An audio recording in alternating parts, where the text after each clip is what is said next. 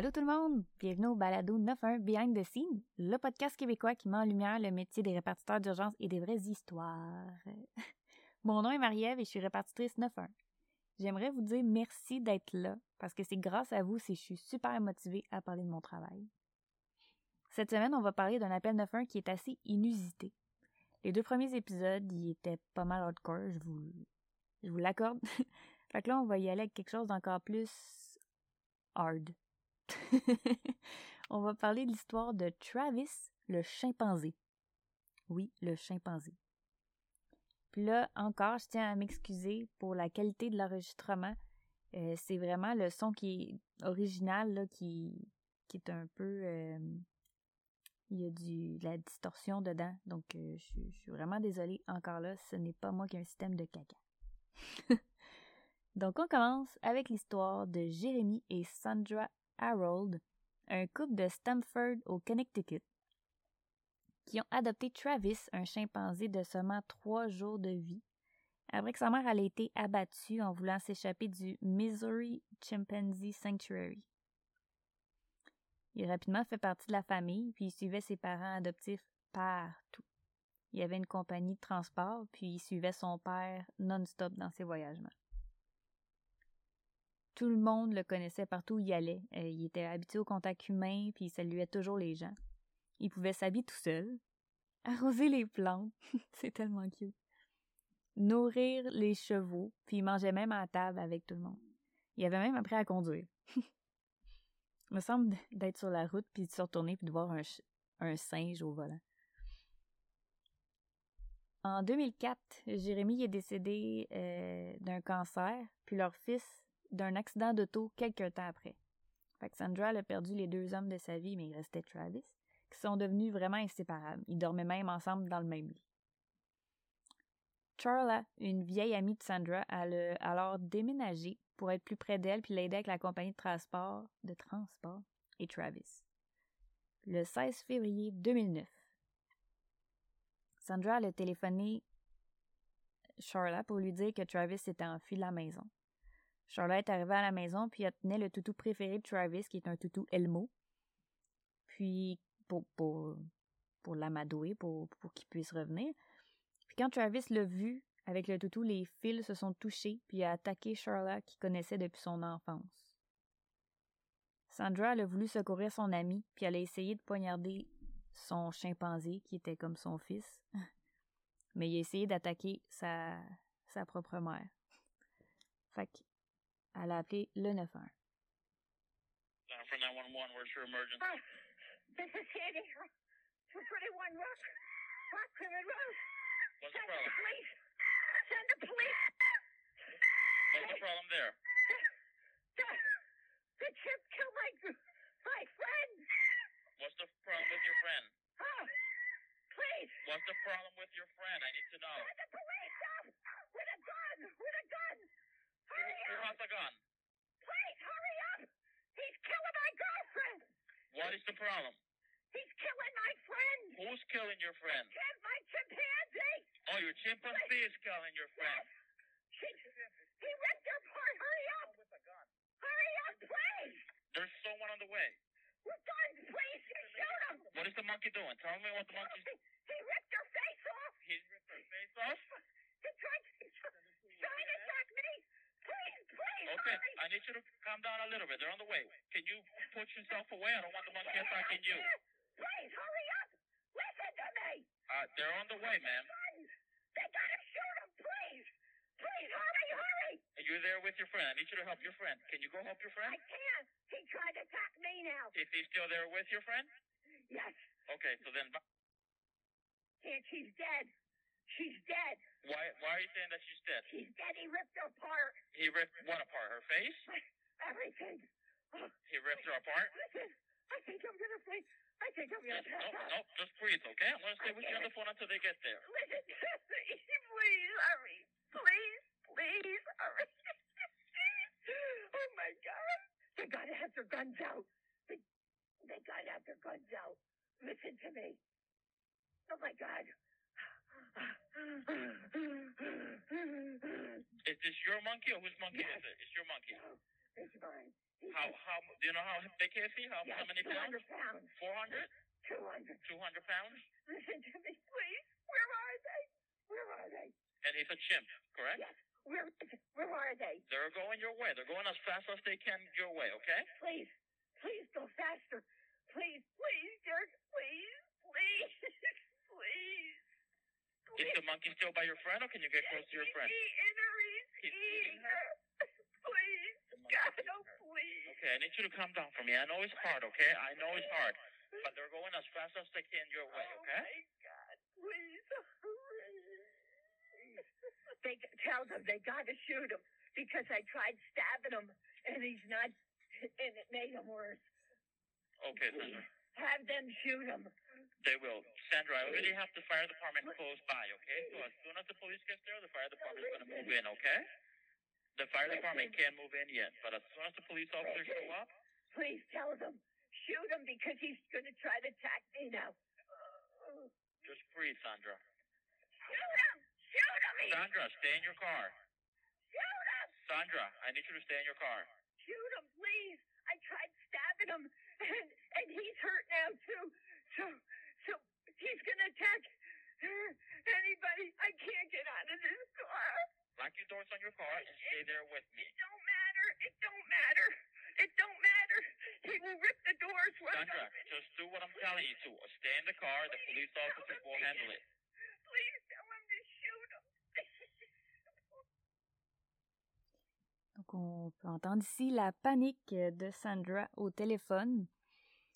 Elle a essayé de poignarder son, singe, puis elle a dit que ça l'a rendu juste pire. Euh, elle mentionne aussi également que le singe est en train de ripped apart euh, son ami, donc il est en train de, on dirait que j'arrive pas à le traduire, mais il est en train de la déchiqueter, de la de la massacrer. il est en train de la manger. Puis elle dit euh, que son amie est morte. Elle dit aussi euh, d'envoyer les polices euh, avec des guns. Faut vraiment qu'il y ait des guns parce qu'il faut qu'il leur tire dessus, faut qu'il le tue. Sinon, il va pas arrêter. Donc, les ambulanciers sont arrivés en premier. Les ambulanciers puis les, pompiers. Puis ont entendu que les policiers arrivent. Quand les policiers sont arrivés, Travis a voulu attaquer un des patrouilleurs, fait qu'il a tiré dessus à plusieurs reprises, puis il est mort. Euh, une ambulancière qui s'est occupée de la victime, elle a dit qu'elle croyait même pas que les blessures pouvaient venir d'un animal tellement c'était atroce. Ses mains avaient l'air d'avoir passé dans un hachoir à viande, son visage était complètement arraché. Charlotte a survécu à l'attaque, elle n'est pas décédée. Elle a subi plusieurs opérations. Je mettre des photos sur Instagram si vous voulez aller voir. Le médecin a dit qu'elle a eu la mâchoire complètement arrachée. Le nez pendait par, je veux dire un fil, mais on dirait que je trouve pas une autre expression. Puis on retrouvé des poils et des dents du chimpanzé implantés dans ses os. Charlotte a eu recours à une transplantation du visage et des mains. Puis elle a même été sur le show de Oprah Winfrey, où elle a dévoilé son visage au vrai jour euh, avant la transplantation. Aujourd'hui, Charlotte vit une maison dans une maison de soins, puis elle essaie de vivre une vie des plus normales. Donc voilà pour l'histoire. Pour le répartiteur, euh, c'est vraiment pas facile parce que souvent, en tant que répartiteur, des appels qu'on reçoit quotidiennement, c'est des, gens qui ont un état mental perturbé ou euh, qui appellent pour faire euh, des niaiseries ou qui appellent pour je vais pas dire des inutilités, mais qui appellent parce que ils pensent que c'est une urgence, mais ça n'en est pas une. Ils pourraient simplement appeler, je sais pas leur compagnie de téléphone pour avoir le renseignement. Il y en a qui ont comme pas euh, la, compréhension d'urgence. Donc, en tant que répartiteur 911, il faut jamais assumer. Même si c'est un appelant qui appelle souvent, qu'on on le connaît par son nom, son prénom, faut jamais assumer que ce qu'il nous dit euh, c'est pas vrai ou que peu importe parce que la fois que ça va être vrai puis qu'on y aura pas été parce qu'on va avoir assumé ben c'est là qu'il va y avoir des représailles puis c'est là qu'on va se faire taper ses doigts même voir perdre notre travail Donc, c'est vraiment important de poser les bonnes questions. Parce qu'on peut sentir que, ben, j'ai même lu aussi, là, que le répartiteur, il avait pas l'air de trouver ça. il avait pas l'air de prendre ça au sérieux, vraiment, au début, jusqu'à temps qu'elle dise non, non, c'est parce que là, il est en train de la tuer, il est en train de la déchiqueter. Mais, tu sais, je peux comprendre le sentiment parce que on, en reçoit vraiment beaucoup des appels que au début on fait comme wow. Comme est-ce que c'est vrai ce qui se passe ou la personne est juste mentalement perturbée ou c'est un prank call, tu sais comme il faut il faut écouter les red flags, les drapeaux rouges, il faut vraiment poser les bonnes questions parce que tu sais la police c'est une zone grise. Tu sais en ambulance, ils ont déjà un système qui pose toutes les questions. Donc si tu poses une question, tu peux pas passer à l'autre tant que la personne n'a pas répondu à ta première question. Mais dans la police, c'est une zone grise. Fait on s'entend que c'est pas à chaque jour tu reçois un appel d'un chimpanzé qui vire fou puis qui est en train de tuer quelqu'un. Fait que, il n'y a pas de protocole pour ça. Même si c'est un questionnement de base qui est important à garder, il euh, n'y a rien qui te prépare à ça. Euh, même, même pas le cours de répart. Je veux dire, j'ai fait mon, mon AEC, mon attestation d'études collégiales, en 2015. Ouais, en 2015. Euh, puis, tu sais, ça te prépare euh, au langage, ça, te familiarise avec le langage policier, mais même encore là, comme disait une de mes profs, le cours, c'était le mélange à gâteau. On fabriquait le gâteau, puis quand on arrivait sur le terrain, là, c'était le crémage. Parce que euh, moi, je suis de l'école qui y a rien de mieux que d'apprendre sur le tas. Quand tu arrives à un travail, puis ça, c'est un travail qui en, qui, qui en fait tellement partie d'apprendre sur le tas parce que ils disent que ça prend cinq ans. Ils disent. Je sais pas qui qui disent, mais il y en a qui disent que ça prend cinq ans pour être 100% à l'aise à, ton travail, puis avoir presque tout entendu au 911. Mais il s'agit juste d'un appel comme ça. Puis, tu sais, on s'entend là. Il s'agit juste d'un appel comme ça, puis que ça fasse 20 ans, que ça en fasse deux. C'est la. T'auras pas ça une autre fois, là. Fait que, ça peut arriver n'importe quand. Puis c'est pour ça que c'est important de poser les bonnes questions pour savoir si l'appelant est vraiment sérieux ou si ça fait partie malheureusement d'un état mental perturbé, comme je disais, qui arrive très souvent, surtout en ce moment, de nos jours. Il y a beaucoup de détresse mentale. Il y a beaucoup de gens à cause du système de la santé qui sont laissés à eux-mêmes. C'est pas tout le monde qui vont chercher de l'aide non plus. Fait qu'il faut pas prendre ça pour acquis. Je le répète, mais c'est tellement important. Puis dans mes débuts, j'avais tellement peur là, de ça. Mon Dieu. J'étais même pas sûre de rester répartitrice dans mes débuts parce que j'avais peur. Euh, je, je me rendais compte que la marge de manœuvre pour faire une erreur est vraiment mince. Parce qu'on a la vie des gens entre nos mains. Notre travail est pris pour, pour acquis ou les gens connaissent pas vraiment notre travail ils se rendent pas compte qu'on est le premier maillon dans une chaîne d'urgence. Donc, quand quelqu'un compose le 911, on est le lien direct. Puis après ça, ça découle, puis les, bons services d'urgence, puis là, tu sais, après ça, il y a d'autres choses qui est faites, là, mais le premier élément, c'est nous, le 911. Donc, la marge d'erreur est pas très là, mettons. Fait que ça, ça m'avait fait vraiment peur au début parce que j'avais vraiment peur de foirer. J'avais peur de mettre euh, qu'une vie euh, ben que je tue quelqu'un, Colin. Dis même. Tu sais, que, que quelqu'un finisse par euh, se suicider dans mes oreilles ou que à cause d'une décision que j'aurais prise que j'ai pas bien entendu les red flags en arrière de mon appel, ben, que quelqu'un meurt je me suis rendu compte que j'avais vraiment la vie des gens entre mes mains. Puis que c'est pas une formation de neuf mois qui peut me préparer à ça. oui, comme je disais, oui, oui, ça l'aide, mais euh, tu te rends compte vraiment rendu là que de l'importance que ton travail a. Puis euh, c'est ça. on dirait que je m'emporte. On dirait que j'en shake parce que même moi au quotidien, je m'en rends pas compte de nécessairement de l'importance de notre travail.